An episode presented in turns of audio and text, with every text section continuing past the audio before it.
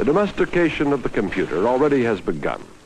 In Phoenix, Arizona, the Charles Crawshaw family has learned to live with a computer terminal in their kitchen.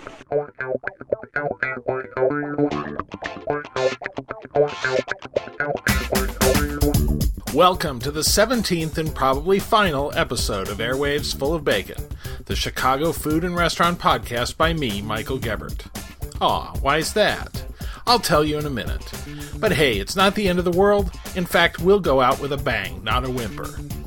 First up, we meet a farmer, Harry Carr of Mint Creek Farm, who farms in a town that was founded to wait for the end of the world. And now he's trying to prevent another one by the way he farms. If you're a chef, a tough critic is the worst person in the world to you. We'll talk to a candidate for that position. My friend Ken Zuckerberg, whose blog has a not safe for work name. You might just come away with a little more appreciation for tough love. And let's go out on a high note, which means by talking barbecue with Joe Woodall of Husky Hog Barbecue. That's all on airwaves full of bacon, not going gently into a night that smells like pork.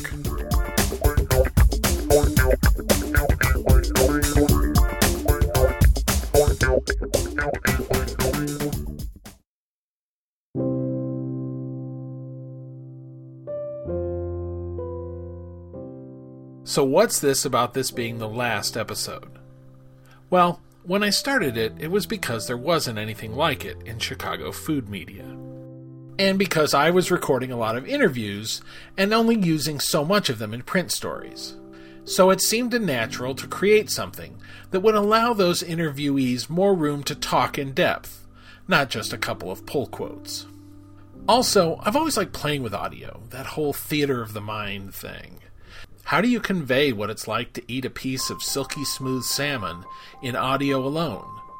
Go back and listen to episode 13 if you want to know my answer. One reason I did it too was because I knew people had tried to sell the idea of a food show to our local public radio station for years, and the station's former director had told at least one writer that he didn't think food could work on the radio. So when I started, I had no reason to expect any competition from that direction, ever. Instead, within weeks of my starting doing Airwaves Full of Bacon, that station manager was out, WBEZ launched a food podcast with my friends Louisa Chu and Monica Eng, and Steve Dolinsky and Rick Bayless started their own podcast, The Feed. Now, neither of those does exactly what I've been doing, but there's no doubt looking at the numbers that Chicago suddenly having a bunch of food podcasts cut into the numbers for mine. Besides, I have a tendency to keep topping myself by making things more and more elaborate and complicated. What was meant to be a relatively easy way to recycle interviews kept turning into very time consuming, complex productions about hunting frogs or making cheese. And unlike those other podcasts, this was a one man show. I'm proud of the quality of what I did. I think it went way beyond the conventions of radio and did something pretty unique. The things I write do better and better at reaching an audience more page views, more Facebook shares. But Airwave's audience has been slowly getting smaller and smaller. It's not to say that I'd never do anything in audio again, but maybe an hour long podcast isn't the only format. In fact, Maybe it's a mistake in the internet age to think of things being so siloed into text, audio, video. Maybe the better way to share interesting audio is in the same place as you're writing about something. In fact, the first story in this episode is an expanded version of a story I did for the Reader's People issue last November, where text, photos, audio, and video all coexisted and did very well together. Anyway, this was fun to do, I know some people really enjoyed it, and it's all experience to put to use on the next thing. So thanks for listening. There's still plenty of past episodes to catch if you haven't already. And now, on with the show.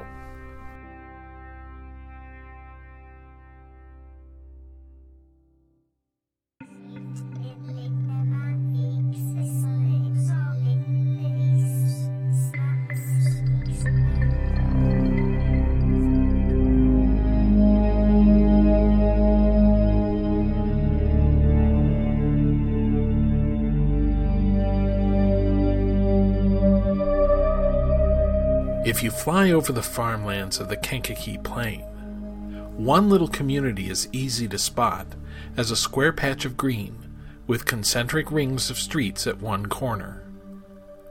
It may not be coincidence that you can recognize the unincorporated town of Stelle from the air.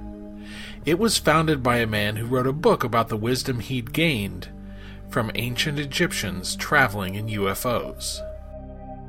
In the late 1960s, Richard Kieninger led his followers here to build a self sufficient community to survive the apocalypse.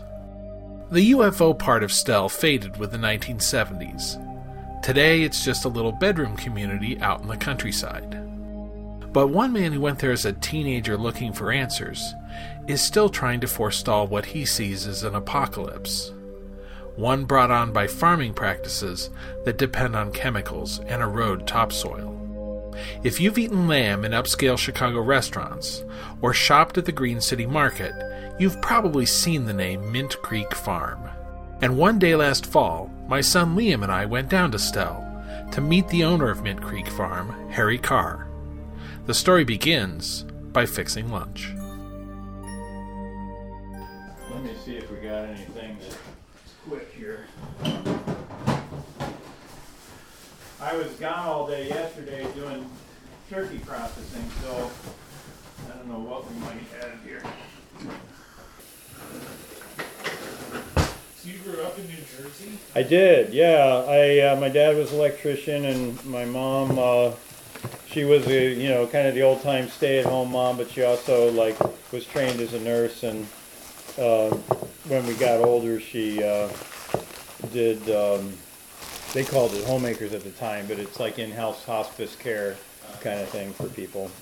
My mom, um, interestingly, had subscribed to organic gardening and farming back in the '60s. So I remember reading it as a kid. I just exposed it on that level, and I can remember, um, um, you know, my dad would you know, he would fertilize the lawn with the Scott's lawn fertilizer. You know, we'd walk around, you know, kind of thing. And then we'd get this stuff from the local Agway farm store that you put on the garden that causes things to grow. And, you know, as a little kid, it's like, okay, what is that stuff? I think that psychologically for people in fertilizer, there's always this tendency to do the, the if, if some is good, more is better problem. and that's another issue that we have in terms of nitrates in the waterways and you know it manifests in all kinds of algae blooms and all sorts of things you know. So how'd you get from new jersey to here? I had read about the community and the philosophy behind Stelle by the original book that the founder of the place wrote called the ultimate frontier. I, when I was 16 years old, I picked that up off my sister's bookshelf, read it nonstop, and was really turned on to a lot of the ideas. So I came out here to just network with the people here and see what trouble I could get into, and I kind of got stuck. Once you end up with a business and customers, the idea of moving to some place that might be a little bit more scenic or, you know, got more cool things going on, it's like, mm, you know, it's like, you know, so that's kind of what trapped me here. So what was it like in the 70s? Here? Yeah. Well, agriculturally, it was about the same corn and beans. You know, it wasn't a whole lot different that way. Stelle, I mean, the founder and group of people that came down, I think they were in Rogers Park initially, uh, moved down here in, uh, I think it was like right around 1970, 71. Uh, pulled money, built homes, and, and they built the factory that we're in over there and um, had a woodworking shop in there when I moved out in 1976, I had been trained in tool and die making. I went to work for a plastics company that a Stelle member had started. And then when interest rates hit um, 20 some percent, it just really had some devastating effects on the economy. Anybody had a variable rate loan was, you know, not in good shape. And both the woodworking company and the plastics business suffered from that and never really quite recovered. I was able to borrow some funds from my family and uh, get a little tool and die shop going, which actually went quite well. And within a couple years, we had like 10 employees, and I was doing work, you know, for a variety of people, both up in Chicago and down in, you know, the rural areas here. so when when uh, things were going gangbusters and we had all this manufacturing business going on, um, I was riding my mountain bike back and forth to work at the other facility where my office was, and that was like five miles each way. And I kept getting sprayed by you know these big agricultural rigs and everything, and it kind of brought me back to my time as a kid and organic gardening and just feeling like, hey, there's another way that we can do this. And um, you know, you can talk to your blue in the face, but people aren't going to change. You have to kind of set some examples and try to come up with something that people can can check out and see and so forth. So I, th- I thought that the idea of creating a model uh, alternative farm in this uh, sea of corn and beans would be a way to try to affect change. And here we are, you know, 20 some years later, still struggling, you know. It's a bitter, blustery day, so we pile into Harry Carr's car and drive to the pasture where his cattle are grazing. This is our Angus herd. Um, I there was a guy down in Southern Illinois that was certified organic, and uh, he had a fencing business. Is how I got to know him, and um, he was always on the road fencing. And you know, the wife got tired of taking care of the cows while I was gone. And it's like, I'm in trouble, man. Would you buy me out? You know, so I ended up Yeah. buying out his uh, herd, and that got got us into like in one swell foop into some nice uh, organic beef. So these are uh, grass fed, 100% grass fed beef. So we raise them out on pasture. Uh, we try to err on the side of diversity in the pasture. When we started uh, with this corn and bean field, we plowed it up and uh, smoothed it out and uh, planted, you know, about you know eight or ten different species of um, plants. Unfortunately, at the time, you know, I was kind of in the conventional mode of European and Asian species, things like alfalfa and red clover and white clover and or orchard grass is another one. And those are all of. feed? Those are all grasses that grow in the pasture, but they're not native species. And the problem is that the the um, the native species that evolved in this bioregion support a lot more than just these uh, charismatic megafauna, we could call them. Um, you know, there's a lot of um, uh, songbirds that eat off the insects, and the insects are very specific to ver- to certain plants, and those plants typically are, are native prairie plants. So me coming along and plowing all this ground up and then planting European spe- species is not the answer. You know, it's better. I mean, we don't get the erosion. So it's all perennial ground. It, it hasn't been plowed up since we bought it in 2003, and um, so it's had 10, 11 years of, uh, you know, the roots uh, going deep and holding the topsoil, and we've cut down the erosion. But people don't realize how bad erosion is as a long-term problem. You think, oh, I'm only losing one percent of my ground a year. Well, in 100 years, you've lost it all, and that's basically in the last 100 years, we've lost half of our topsoil.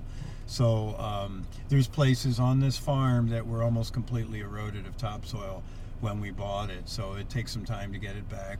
The way topsoil's formed is um, when the grass grows as above, so below. So you see the gro- growth of grass vertically down below. The roots are are, are going down, um, mirroring the way that the root the uh, um, above ground part of the plants are going up. Well, when the cow comes along or sheep or whatever's grazing and eats that grass off and kills the the or or um, eats the top of the grass, um, the roots mirror that, and a lot of the roots uh, die off because the top of the plant um, just got consumed, and and the, that growth and decay of roots is how the organic matter of the soil is formed. By by doing what you see over here, you you lose your topsoil, and it's the end of civilization. We think we're doing really great with this 200 bushel corn, and what we're doing is we're ending civilization because the topsoil erodes away to the point where it's gone. I mean, I was raised Baptist, and uh, the things that never, you know, the cosmology as promulgated by conventional fundamentalist Christianity just didn't make a whole lot of sense to me, you know. And uh, I'd get into these long arguments with my mom. You know, she she was like the big one on, you know, you're saved by grace, and then I'd pull out like in James, like you know, by your works ye shall know them, and and uh, you know the the you know there's this kind of dichotomy in the christian belief structures i see it it's like does it make a difference what you do you know. And if you're just saved by grace, it really doesn't make a difference what you do. You know, the fundamental problem right now that I see with Christianity is it hasn't been a good steward of the planet. If you look at the, the Western civilization and what we've done to the earth, you know, it, the kind of an underlying basis of that that's caused that is this idea of um, dominion. Man has dominion. God gave man dominion over the planet. In other words, God gave man the ability to screw up the planet and live in its shit, you know? So who has who owns the corn patch over there? Uh, this this right here is owned, um, I think, by a bank, and and uh, just there's a local guy that farms it, and then I think there's a farm manager that kind of gets in between the two of them. But uh, yeah. So what is it about growing that over there, the monoculture of corn, that's harmful versus growing a bunch of things more or less? Well, num- number one, you know, nature abhors a monoculture. You know, it's like n- nature's all about polyculture, is all about div- diversity. And when you kill everything, which is our method here with the monoculture, first first thing you do is you kill everything, okay? And then you start. You know, it's like man's. Um, a big head. You know, okay, man's better than man's better than God. Man's better than nature. We're going to first kill everything that nature did. Start from ground zero. And and then we're going to give the soil everything it needs with our chemicals. Your problem with this th- that this solves is harvest. You can design one machine to harvest corn, okay, a combine to harvest corn, and you can grow a monoculture and harvest it. Okay, the problem with diversity in polycultures is how do you harvest it? And that's where the whole system of animals in agriculture comes in because those cows do a very good job where the combine completely fails in the polyculture. You know, so you have to have a monoculture to have equipment like a combine to harvest it. So when they start and they kill everything in the ground and they plow it up and then they plant their monoculture seeds, they have the problem of nature wants to come in and add diversity. Well, that's called weeds to the monocultural farmer. What's a weed to me? If the animal can eat it, it's not a weed. We're going to go uh, on the south side of the property there. We'll see the uh, the laying hens where we got our egg laying chickens and our um, our pigs, and then um, down at the other farm we've got more uh, more sheep and goats, and the goats are, are worth the worth the trip uh, in and of themselves because they're they're very uh, photogenic and love to come up and uh, jump on top of you. So we uh, uh, bought our first farm in 1992, and uh, um, I had a friend that gave me some some. They were raising 4-H lambs, and they gave me uh, 10 of their culls, and a cull is an animal that they determine, hey, they don't want to continue their genetics and want to get rid of them, so they cull them out of the flock. And um, so I got 10 problems to start my sheep education with, and so I like to say that I didn't choose sheep, sheep chose me, because it really was the truth. I didn't know what I was doing, and okay, now I'm a sheep farmer. All right, whatever, you know. Hey, while we're here, I'm going to just shoot on up and kind of show an extreme example of um, what I'm talking about with erosion. When we bought this this particular property in 2003, um, you know, I was working with um, smoothing out the ruts from the corn and beans and and uh, trying to get some grasses and legumes going. And um, I thought it odd that you see these these are old Osage orange fence posts along the fence line there, and I was thinking it odd that why did they berm up the fence line and put the fence posts on it? I mean, why wouldn't they just put the fence posts on the ground? And I realized they didn't berm up the fence line; the ground around the fence eroded. So that fence was probably put up. Uh, you know, sometime in, in the mid 1900s, and uh, what you have seen in terms of this uh, amount of erosion and reduction of the land is uh, the topsoil that has been lost. So Which has to be like three feet, probably four yes, feet even. Yes.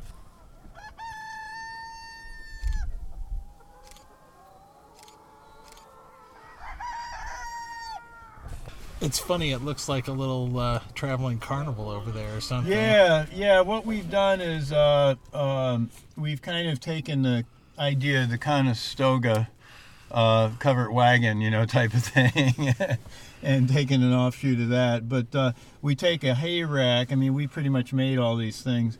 We take like a hay rack, like a wagon gear, and then we build a essentially a house on top of it. And we've gone through what you see here is about 10 years worth of different generations. But we keep selling out of eggs. Eggs are really hard to keep up with, and uh, um, you know the the um, uh, chickens are wonderful out on the pasture in terms of all the insects and bugs and so forth they can eat. That's another kind of I think benefit to going more in the range of diversity because you encourage the insect population and the birds that you raise on out on the pasture can eat a lot of those insects and get their protein. We really struggle for what I call the hunt for protein. Um, the um, uh, protein is um, uh, certainly a necessary ingredient in, in the growth of um, animals and and um, and our development as well.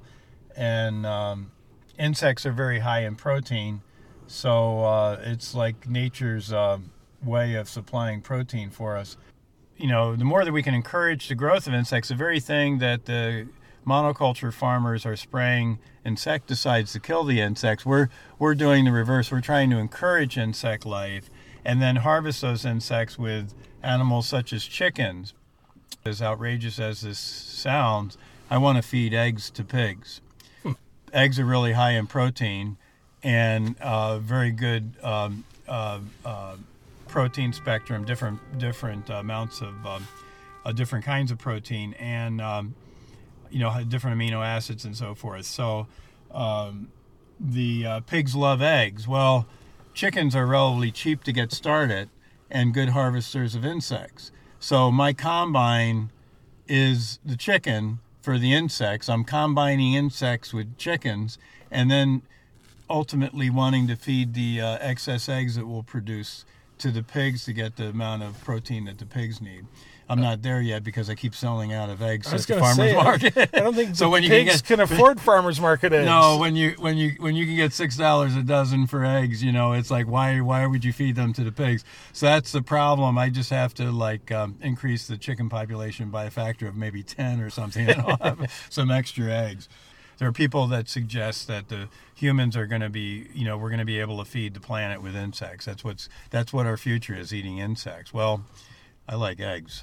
Yeah, I'm happy to have those insects pass through a chicken. Yeah, on the way. exactly. You got to pet him like a dog. I'm cold though. Oh, sorry. Over here we've got a mixture of uh, billy goats and uh, ram lambs, trying to keep the guys isolated so they're not chasing the females all over the place when they get big and ornery, because we don't we don't castrate them, so they're like intact. Um, and how does that affect mean, I don't know. What do you do with the goats? You sell them for meat? Yeah, that's pretty much what we do with everything. I mean, it's all basically, um, you know, we're we're providing people that eat meat in the city with meat. There's a tremendous wealth of fertility by utilizing livestock that a farm that does not have animals on it are missing. And in that sense, I have seen, you know, since we took on this ground, in the, in the, in the 21 years that we've been farming it, I have seen a huge explosion of, you know, pro, prolific growth both in the plants and the animals by practicing these things. Um, this particular field, uh, because it was a little bit difficult to get to, and I had to cross the creek, I just kind of left it alone for a number of years, left it fallow, and it did almost nothing. It was awful. I, I, saw an example of this. We were up at Morton Arboretum. They're, they're, one of the oldest restored prairies in Illinois is the Schulenberg Prairie at Morton Arboretum. Go there, walk around. Come here, walk around. It'll blow your mind. The lack of primary productivity on that old restored prairie. There's there's nothing bringing the fertility to the ground. There's no buffalo on it. You know, there's no elk on it. There's no deer on it And because of that, there's no productivity. It looks like it's dwarfed. All the plants look like they're dwarfed because the ground was eroded, it lacked fertility, and it's just not going to come back on its own if you don't do something. You know, they're not big on putting a bunch of fertilizers on it. God bless them. I'm glad they don't. But it was like very depressing to see it for me, you know, because it's like, hey, this doesn't have to be this way. This could be a, a restored prairie with great productivity if they were would figure out a way to bring some animals. I was actually I was thinking about approaching somebody over there and say, hey, you need to get some animals out here. You know, I could bring some sheep over and Yeah. fertilize that prairie for you. You know, I don't. I'm not going to do that with buffalo. I mean, I, I don't think I could get insurance on that. you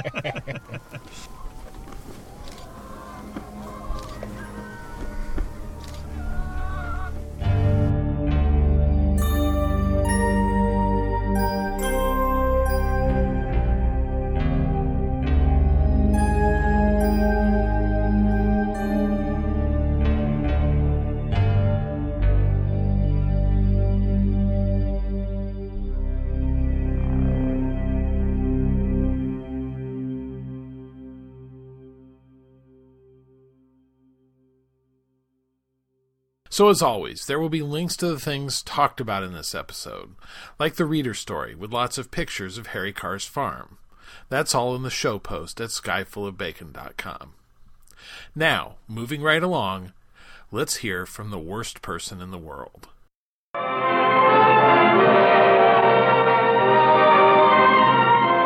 Pop Beloved has been spending the weekend going over his case for the Backstayges against the worst person in the world. And Mary and Harry have invited him to stay over until the court trial begins in some weeks.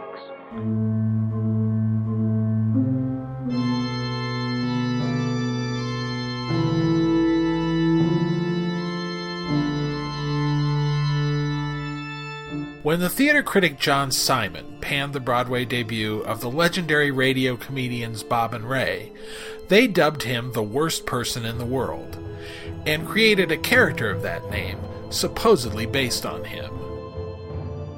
Worst person in the world sums up how a lot of people probably feel toward critics when they're on the receiving end. And if anybody has probably earned the name in Chicago food, it's my friend Ken Zuckerberg whose blog was given its not safe for work name, it rhymes with Zuckerberg on food, by a famous Chicago chef. But there's more to being a tough critic than bile. In fact, our scene wouldn't be as good as it is without a certain amount of tough love. So I met with Zuckerberg at Egghead Diner in North Center.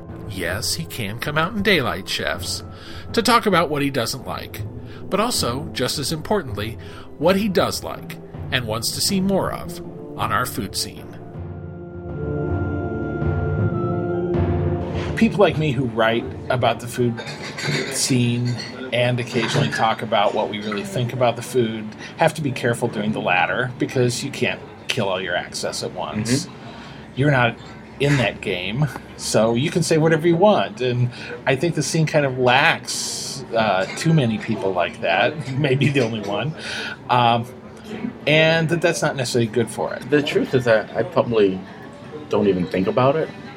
It doesn't occur to me one way or the other whether I'm being mean or not mean. I, I think you hit on it when you started. I, I don't write for restaurants or I don't tweet for restaurants. I don't know who I really do it for. It's mostly for myself, my, my own entertainment, um, but also for people who might be paying attention to my opinion. So I, I kind of just say whatever I think. Um, definitely don't try to to be mean to anybody. I don't want to put anybody out of business. You know, I've been accused of that. You know, but it, just doesn't even occur to me for the most part what the chef or the restaurant owner is going to think of what I said. I, it's not part of what crosses my mind when I'm thinking about what I'm going to tweet or what I'm going to put on a blog post or anything. Well, let's talk about what your your background is, because you actually have restaurant experience, unlike me, who did a year at McDonald's and that's it. Right. Right. Well, I mean, I, I uh, was one of those crazy people who they say uh, have visions uh, of being a chef, even though they have no idea what it would uh, really take. And I, I think that was true of me. So I, I was in management consulting for a bunch of years and decided I didn't really like that for, for a while. And so I decided to go to culinary school and uh, cook in restaurants because I love to cook for my friends. You know, all the things that people say you're crazy if you do. Just because you love to cook for your friends doesn't mean you're going to love being a chef. But I, I did go to culinary school and I did cook in an Italian restaurant in New York, and uh, all those people were right. I did hate it, and I wasn't and I wasn't cut out for it. Uh, mostly hated the, the lifestyle. So I guess I have a combination of, of newfound respect for the people who can actually make a living out of that and do that for their career, uh, but also a, a, definite opinion that it is not me. Yeah. well, and also you have technical knowledge of it, which I think is deficient, and a lot of times in people who don't have any experience of it at all. And you know, I, I, I try to make up for that just by being as observant as I can, and it certainly improved my home cooking. But still, you know. I'm sure I make, you know, bonehead mistakes that make chefs, you know, smack their foreheads when they read me. So, well, a lot of them do that in their restaurant kitchens too, to be honest. But probably what I when I when I comment about Italian food in Chicago, that's an area where I'm coming from a little bit more of a background than than in others. So, and I don't have a ton of experience, but there are just some things that happen in Italian restaurant kitchens here that are just egregiously bad. That are the kinds of things that should make you not feel embarrassed about whatever you're doing in your home kitchen. well, so describe that. What What are the sins of Italian food that you see? The, they mostly happen with pasta. And, pasta is critical to Italian Italian food, and uh, I think most people have no idea what they're doing when they cook pasta. There's a, an obsession now with uh, handmade pasta. Everybody wants fresh pasta. People are buying all this fancy equipment, extruding their own their own pasta. So I think one one of the areas where there's just a complete misunderstanding of pasta is the fact that when you go to Italy, a lot of pasta is dried, and there's a reason for that. There are just certain preparations where dried pasta is a lot better than, than fresh pasta. And so you need to get over that obsession with making everything fresh and extruding it. It's just not as good, no matter how how good you might think you are at extruding it or how, how great the equipment you bought is. Sometimes using dried pasta is better. Um, so that's one thing that I just see that I think people have. It's almost like they've they found a hobby and they want to you know use well, also, it and do it all the time. Also with pasta, isn't it that you're you're talking about something that cooks in two minutes versus something that cooks in eight with dried pasta, and that's really important for for a kitchen. So then an expediency become you know gets repackaged as as this uh, artisanal improvement. I, I guess there there is some service expediency, but uh, there's certainly a lot of time and effort that goes into making the fresh pasta that you would save if you uh, if you just bought a box of dried pasta. So I, am not sure that that really explains the the decision that that kitchens make to use fresh pasta for everything. So the the dried versus fresh thing is bad. But then there's the the choice of sauce with pasta shape, which is just one of the most fundamental things about cooking pasta. Well, it's fairly scientific. It's like something you can put in a chart, and you yeah. use this with this. If you have even a, either a solid foundation of understanding or the willingness to just look it up, you will get it right. But almost no place gets it right, and uh,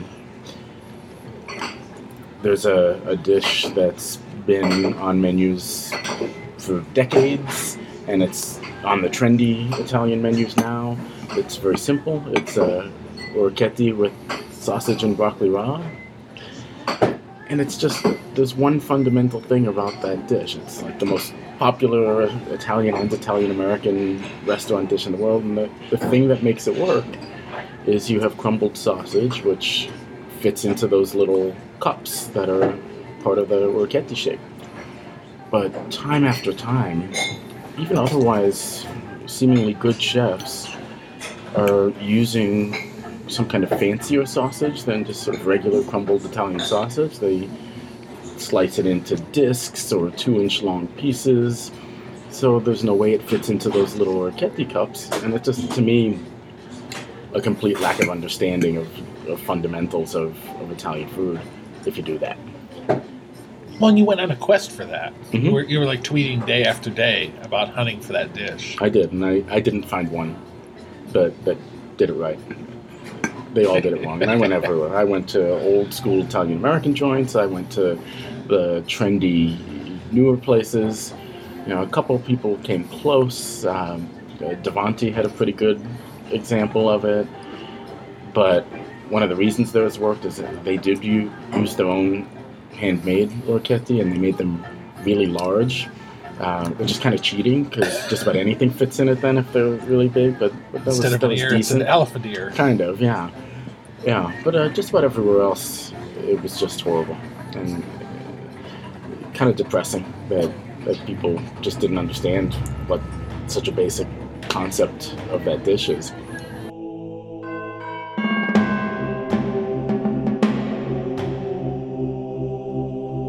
Let's look on the positive side. When you find something you like, you're a positive. You're, Mhm. you're a cheerleader for it. So, Absolutely. is there any Italian food that you want to support, or only Chinese? Is there any Italian food? Uh, you know, there is, although, to be honest, it's not pasta. I haven't found a place that, that does pasta in a way that I think is right in Chicago. Outside of Chicago, yes. But uh, there is other Italian food. I think there are a lot of places that are taking pizza really seriously. And, uh, uh, I mean, Italian style pizza, you know, the, the old one, the sort of the, the father of uh, Neapolitan style pizza in Chicago is Spaccanapoli, and they're still doing, to me, the, the best job in Chicago. That that's a place that takes it really seriously, doesn't doesn't mess around with it, has has done their research and uh, keeps things simple and, and does it really well. But I, I think there are others that are that are doing pizza well um, in Chicago, and I, I certainly consider that Italian food too other than that, you know, you're, you're gonna make me sound like the person people think I am, and I tell you, I can't, I can't think of one. you but, praised uh, you praised the purple pig. yeah, I mean, not as an Italian restaurant. I, you know, Right. There are some Italian leading dishes there, but I, I love the purple pig, uh, and certainly some of the styles are, are Italian. But I, I think more than Italian, it's probably Greek flavors uh, that Yeah. exist uh, at the purple pig. But yeah, I, I mean, I think I think the cooking there is is fantastic and has been since they opened.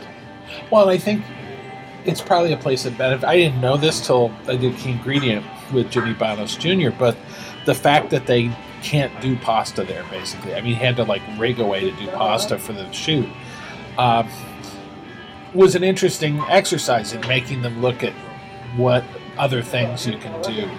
You know, they, they do more seafood. They do the charcuterie, which I've actually never been that fond of the charcuterie. Um, they do great vegetable dishes. Oh, yeah. and all of that, I think, in some way, was forced by not being able to just fall back on the obvious thing for a menu that's at least at least partly Italian. Mm-hmm. So Yeah, they have a, a stuffed squid that it's just really simple. It's uh, eight pieces of squid stuffed with prosciutto and breadcrumbs, and there's really not much else to it, but they just cook everything so perfectly in that in that dish. And to me, it's one of the, the hallmarks that makes the place great. and it is funny too because it is one of the most chaotic kitchens, certainly one of the most chaotic kitchens that you can see right Yeah. in front of you. Um, and to me, it kind of has the feel of those places that Anthony Bourdain gets to go to, where it's on the beach and the guys, you know, making the fish that they just caught or whatever. Yeah, I think it's I mean, it's as, as close to that as you can get in a office tower, which I used to work in, Right. yeah, on Michigan Avenue. Um, and God, if only that had existed when I worked there, and you know that that area was such a Yeah, you know, I thought when it opened that it would be the start of some kind of renaissance on Michigan Avenue. And there have been some new openings, but Michigan Avenue is still Michigan Avenue. Michigan Avenue, And, uh, yeah. It hasn't Yeah. started any kind of renaissance. one that you I know you love, Formento's. Uh oh.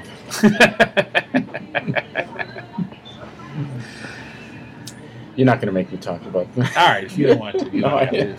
I mean, you know, I, I think I, I said a lot of it when I talked generally about Italian food earlier. I mean, I, to me, Formento's is. I can stop talking about it as an Italian restaurant because they don't even position themselves that way. So it's an Italian American restaurant. But it is one of these examples of the antithesis of a chef driven restaurant. It is a concept driven restaurant. The owners decided we want an Italian American restaurant. For whatever reason, my guess is because we think it'll make a lot of money. You know, that's fine. Well, Randolph Street doesn't have anything for timid diners as such. Well, I mean, during the day it does at Little Goat, but you know, if your if your choices are like Ted's and you know, Right, places like right. that, you know, Comfy Italian was a really smart move. Probably was. But it's just, at least when I went there, it became pretty clear to me that you had a chef who didn't want to be cooking that. And I don't blame him, or I don't know who to blame, to be honest, but there was attempt there were attempts at getting creative with that kind of food, which just doesn't work for me with that kind of food. The, the, the worst example, and, and this is just such a a simple thing. It's a garlic bread. You know, just make garlic bread. Just it's good, right? Slice some bread, put some butter and, and garlic on it, and toast it. For whatever reason, you know, it- probably because if you're a chef, you don't want to make garlic bread. You know, this is, a, this is I didn't go to culinary school and build my whole career to make garlic bread, so I decided I have to do something different with this. And so instead of slicing the bread, they present this whole loaf of bread and sort of score it halfway uh, with a bunch of slices, and then pour some kind of sauce over it, rendering it basically inedible. You, either need a knife and fork to eat it, or you use your fingers, which are now full of all this goo that they just poured over the thing. And, and it just made me think that this is a restaurant that has a chef that doesn't want to be cooking here.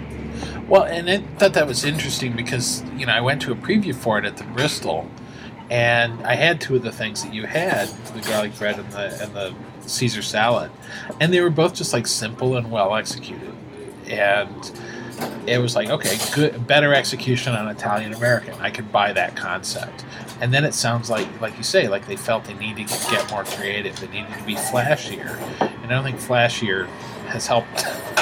No, yeah, I mean the Caesar salad was another. There were no croutons. So instead of croutons, it was I, I don't know what it was. It seemed like sort of bread pudding. Somebody should ask them what it really was. I'm sure it wasn't pudding, but it was some kind of soft consistency, bread-like substance. and I don't know why they did that, but I, I- think it, it's prob. My guess is, and I know nothing. I'm if somebody criticizes me for for saying I know what the chef is thinking, you know, I'll take that criticism because I don't. I have no idea what, what the chef there is thinking. But I know what I might be thinking in that situation if I were the chef, which is I didn't get into this business to make garlic bread and Caesar salad. So I'm to put some kind of stamp on it. And I think just the problem with those dishes is there is no stamp that works. And so you, you end up either doing things that don't work or you have a chef who's not happy being there. And so they move on and they do something else and that's why these these sort of concept driven restaurants don't don't work for me. All right, Chicago's scene overall. How do you feel about it? I don't want to sound like the person you said I was going to be, but, but no, I'm, I'm not that uh, I'm not that high on it right now. And it's my main reason for feeling that way is this what seems to be this migration towards everything being under a few restaurant group umbrellas. I just don't like that movement. You know, the, th- these are good guys who actually have good restaurants. You know, the Boka Group, the, the guys from the Bristol, um, Sodikoff. I'm not saying these guys don't have good restaurants. They do, but it all starts to feel a lot more homogenous. And uh, I think that's the way the scene is migrating a lot to, to these big restaurant groups and, and having almost all the new openings you know, fall under one of them. See, I think that's kind of cyclical because a year ago, I really felt that's all we were getting. We were just getting their new Italian place and their new steak place and their new ramen place. And then we had these things open. We had Parachute, we had Ted Charcuterie, we had a bunch, you know, the Radler, a bunch of these, you know, personal, clearly people making the food that they've been working toward making for Mhm. ten or fifteen years because I usually have had previous encounters with them and shot key ingredient with most of them or something. Our groups at least feel they have to be at a higher standard. They don't just open the same thing. They open the same thing as each other a lot, but, Right, right. but but not the same thing as themselves so much. Yeah, I mean, to me, that that is to some extent actually a detriment. That they see this need to open different places instead of the same because it just sort of implies that the same people can cook all those different things, and that you know I don't buy it. I, I you know when uh, what was the when Henri became. Acanto, Right. you know, before, and they kept the same chef, right? And he, was meant to cook French food. His whole life he was meant to cook French food, and then all of a sudden, his whole life he was meant to cook Italian food. and I, don't know, he I pulls kinda- out Nana's meatballs. exactly. And I kind of feel that, that that keeps happening with these groups that do realize the need that you, can, you know you can't just open the same place, but these chefs just move around, and you know all of a sudden uh, Stephanie you know was was born to cook Chinese food now, right? I, I mean I I don't know, but then you have places like Parachute, uh, which I love, that are standing on their own and, and really are run by the people who are cooking in the kitchen. Um, and to me, those, those kinds of restaurants, not only does the food tend to be better, they just have a better feel when you walk into them. You, you, Yeah. You know, and I think a better staying power. All these other places, the chefs just move from one restaurant to the next. So how could there possibly be any real consistency both in the menu and in the execution?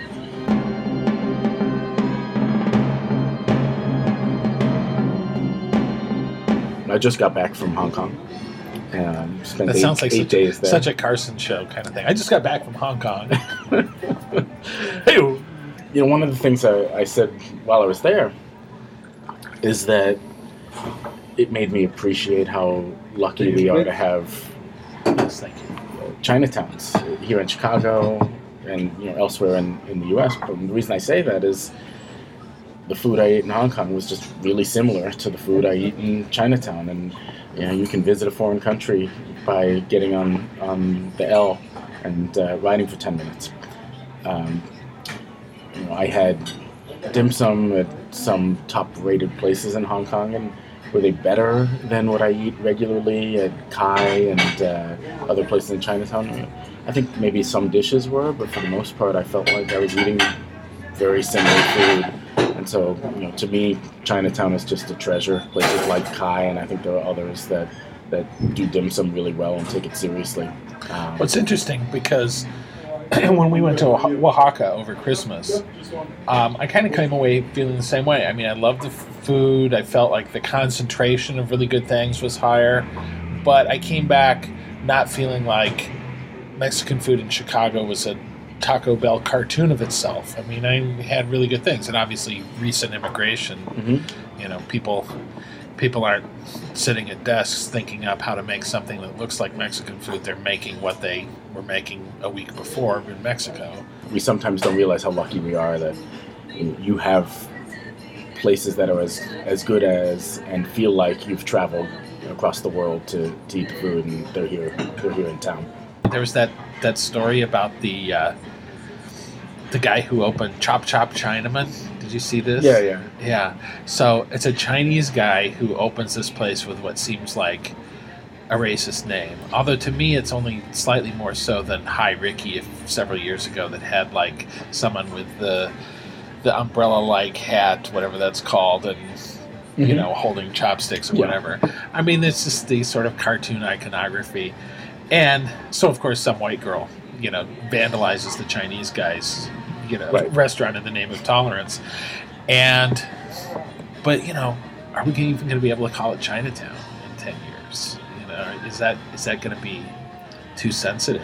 Well, I mean, I don't know. You know, I started off by talking when you asked me what I like, it was Chinatown, but Yeah. yeah, the reason I like Chinatown is that that's a population that has, at least to some extent, made an intentional decision not to assimilate. You know, they're going to have Chinatown, and that's going to be a little slice of, of China. Uh, but I think that is not the way most cultures work. Most cultures do assimilate, and so you end up with um, a Chinese restaurant in uh, wherever that place is in Boys Town or uh, Wrigleyville, and you know, it's a whole different whole different game there. People lament the lack of or the, the disappearance of French restaurants from Chicago and I think from the U.S. landscape in general, but I I don't think French cuisine has disappeared. I, I think it's actually grown. Uh, you know, and I think in the last five years of the number of places where I can get a good croissant, it's Yeah. probably tripled, and that's French food, right? And, Yeah. um, and I think French, these sort of hardcore French restaurants are largely disappearing because we don't have as many first generation immigrants here.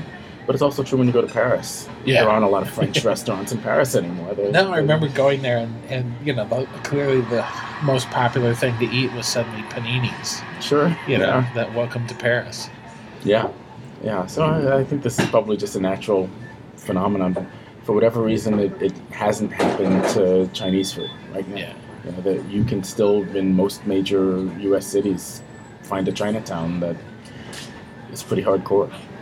Speaking of French, you talked about going to a French restaurant. Yeah, it was interesting though. I mean, uh, everything I had read about it said it was a French restaurant, and I called them to make sure I'd be able to get in, and a very heavy French accent was talking to me on the phone. Um, they don't have a, a published menu, so I didn't really know what I was getting into, other than I was going to this French restaurant that uh, some you know, two Michelin starred chef from Paris had opened in Hong Kong. Um, and I got there, and it still looked and sounded like a French restaurant, but then, you know, the food on the plate was uh, miso and uh, um, all kinds of seaweed. Uh, it, it was Japanese and you know international. I, I don't know what to call it. It was it was fabulous, but it was just really interesting to be at this supposedly French restaurant in Hong Kong, eating food that seemed more Japanese than anything else to me. And I think that really is a French restaurant now. That's the kind of restaurant you go to in Paris that, that people rave about. Perfect meeting of the chef wanting to get away from making French food and make Asian things, and the Hong Kong people probably not wouldn't be lining up for, you know, goose with heavy sauces or whatever. Probably not, although goose with heavy sauces is kind of quintessential Hong Kong food too. So Not cream based sauce anymore. no, Yeah. no.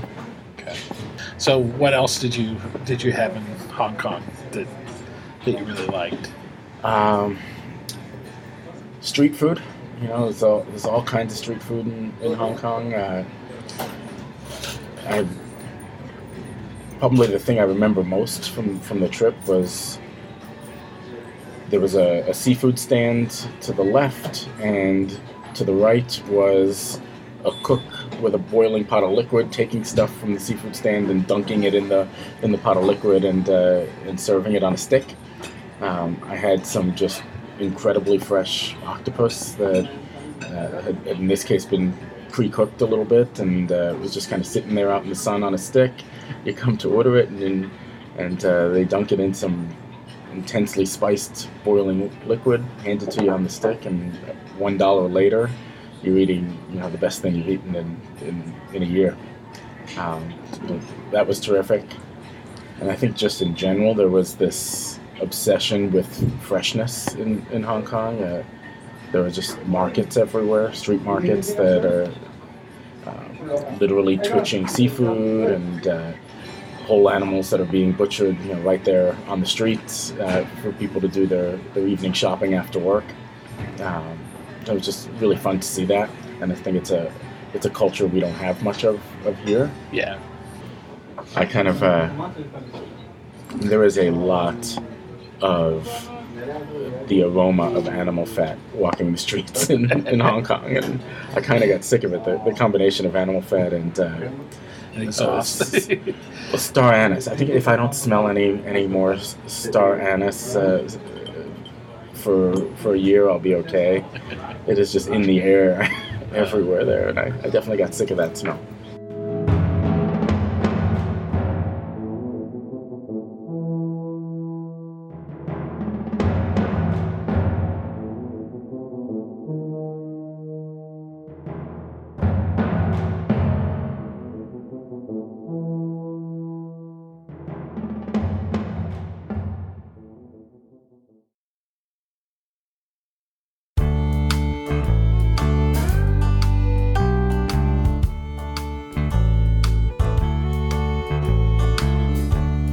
Speaking of food podcasts, there's another one that I didn't mention before because it's a very different format, and that's Car Con Carne, the barbecue podcast recorded in a car by Chicago radio veterans James VanOsdol and Mike Bratton. I was the backseat guest a few weeks ago, and we tried a barbecue place, Husky Hog Barbecue in Bridgeport, that I had never been to. But chatting with owner Joe Woodall before the show, I knew I wanted to talk to him more. And so I went back recently to talk Tennessee style barbecue. He's from Nashville, or so I thought at first. Competition barbecue, the food truck life, and Tennessee versus Southside Chicago barbecue. His story begins when he was at home recuperating after carpal tunnel surgery, caused by long hours in an upscale kitchen. So I was sitting at home, and uh, while I had my wrist surgeries, I couldn't do anything for like eight months. It was like six or eight months, and I saw, I saw this show called Barbecue Pitmasters. So I watched that show and then my wife come home and I recorded it and I showed her and I said, I, I think I can beat those guys. I think I'm. I mean, those are just a bunch of crazy rednecks cooking barbecue. That shit can't be that hard. It can't be that. I said, and I got a culinary degree. I can ribs. That's easy. Shoulders. That's hell. How much is thirty percent fat? You can't mess up shoulders. And then we signed up for a competition in uh, Glen Ellyn Backwood Barbecue Fest, and they only you only cook ribs of your choice, either spares or babies, and uh, chef's choice. So I mean, you could. I mean, people were doing sushi, they were doing oysters, but I just did chicken thighs, just like I would in the real competition. So I did chicken thighs and ribs. R- chicken thighs was my chef's choice category because you know, and I wanted to work on the timelines and stuff. And it was very unorganized, and uh, and we were right in the middle of the pack we signed up i think the next year for six competitions but to practice i would take my paycheck from home depot and i would just buy meat.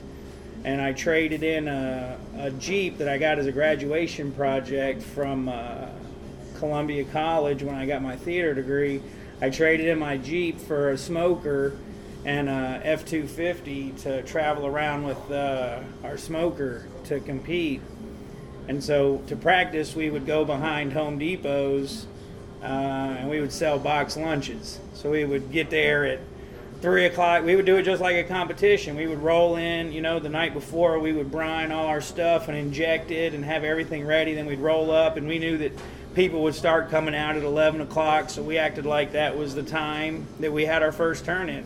So we would, you know, we were cutting brisket to order right there on the smoker, and we would do the chicken thighs, we would do shoulders, we would do everything. We would do every just like a competition until we sold out, you know.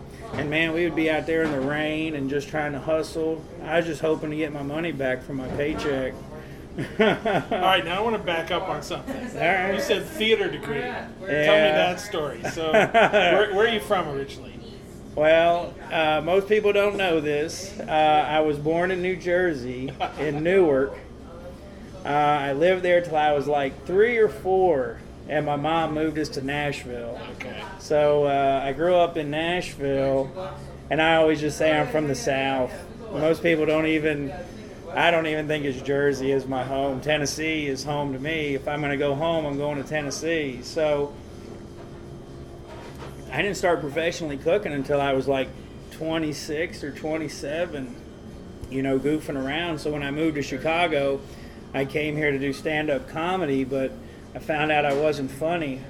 And, uh, and but it was really it was it was I did a lot of I did stand up and I did Second City and I did IO and I was in a bunch of improv groups and while I was doing that, uh, I kind of it real I really did enjoy it. I really do love enter. I think entertaining is is awesome. To be on stage, it's like a rush. It's this nervous energy. How to take that nervous energy and use it. Same thing with competing in barbecue. It's the same. Man, when turn in is, it's it's that same nervous feeling you get as you would before you walk out on stage. It's the same feeling you get in your gut, and so I enjoy. I get off on that. So tell me about your uh, your style of barbecue. So you've got you do. I'm looking at the menu here. Pulled pork, brisket, and chicken are the main things. So you've got lots of other things on the menu. Um, where'd you learn the different styles, or what do you think you're sort of inspired by? Man, it's barbecue is so diverse in America, and it's it's beautiful. I I I like my stuff a little sweeter. I'm I'm definitely a sweeter chef. I like the sweetness. I'm really into sugars. I really I my stuff is usually sweeter than anybody else's. Uh, so I guess, t- but that's the style that I grew up with in Tennessee. Like man, like when I ate barbecue a lot in the South, it was due to uh, they cooked it at grocery stores. You would go to the grocery store, and there would be a guy out there with uh, an old propane tank, and he would have ham hocks on there, shoulders, and you would just buy the whole smoked shoulder or the ham hocks. Or brisket wasn't really big; it was mainly pork. They'd have some ribs on there. Uh, but you went to the grocery store and you bought that just from the guy smoking in the in the parking lot, and then there would always be the hole in the wall, uh, and just you'd go to your neighbor's house and they'd always have the smoker going because we burned wood for heat, so we always had an ample amount of wood, and people just cooked with it as well, and so we had all. my neighbors where I grew up in Smithville, and uh, those guys did it different than the guys in Nashville at the grocery store. Uh, the the meat and three stores that I grew up with were, you know, those guys did different barbecue each. But in Tennessee, the main thing was was the proteins were not sauced. They were just the meat was just by itself, and then you always had squirt bottles and stuff that you would sauce yourself.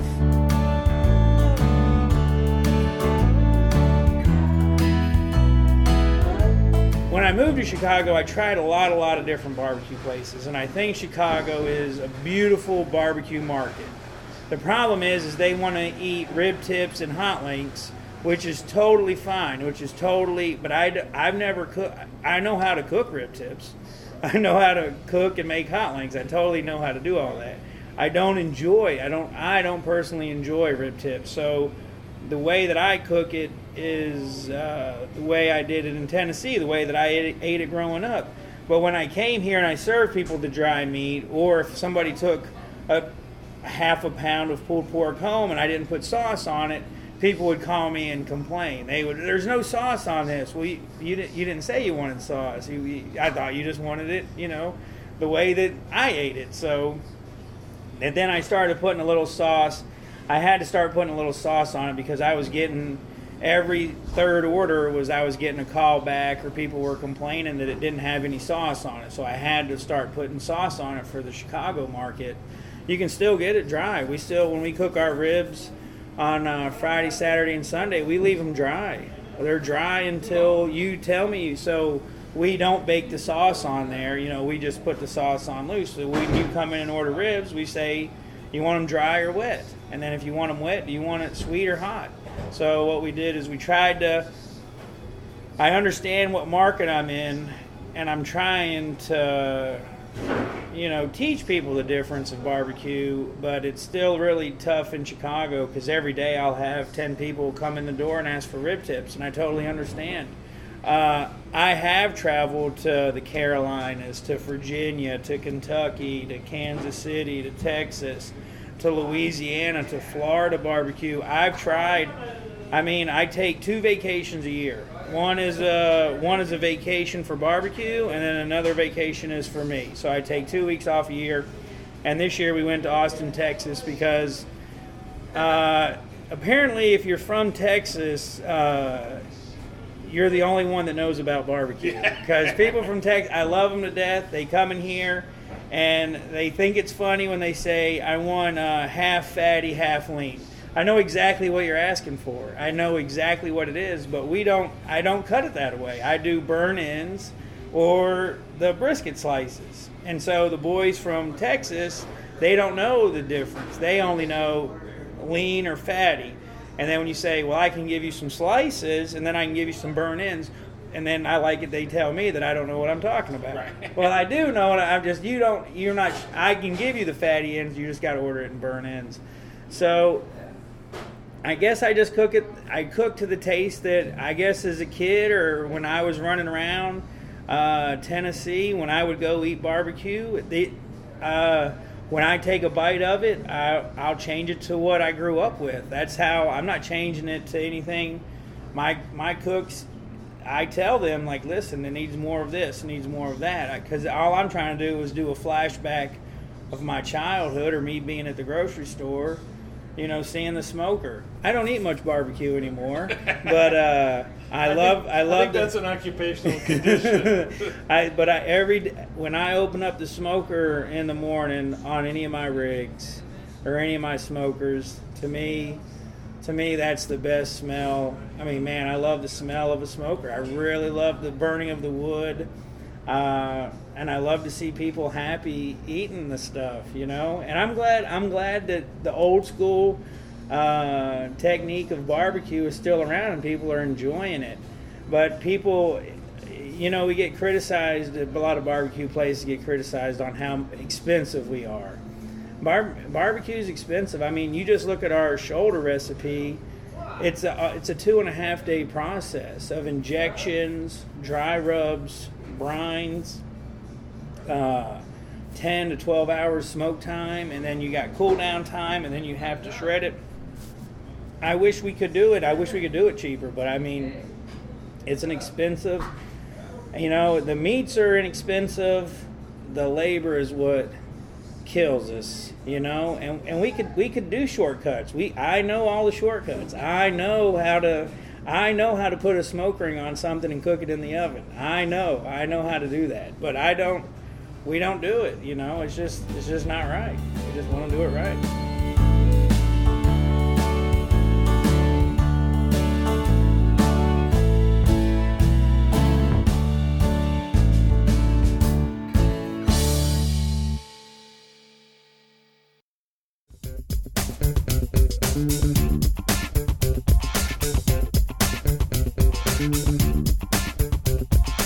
Well, that's it for episode 17, and the whole damn thing, I guess. But like I say, watch for future stuff from me that may include audio. I'm always trying new things and trying to find more ways to tell good food stories in this great food city. As somebody said, Chicago is a city with a sky full of bacon. Thanks to everyone who's ever been part of Airwaves Full of Bacon, including the guests on this show Harry Carr, Ken Zuckerberg, Egghead Diner, and Joe Woodall of Husky Hog Barbecue. And big thanks to Kevin MacLeod, whose music did so much to set the audio scenes I was trying to capture.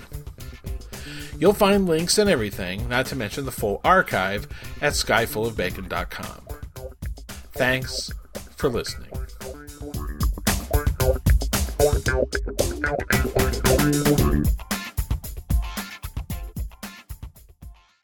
Every July, peas grow there. Do you really mean that?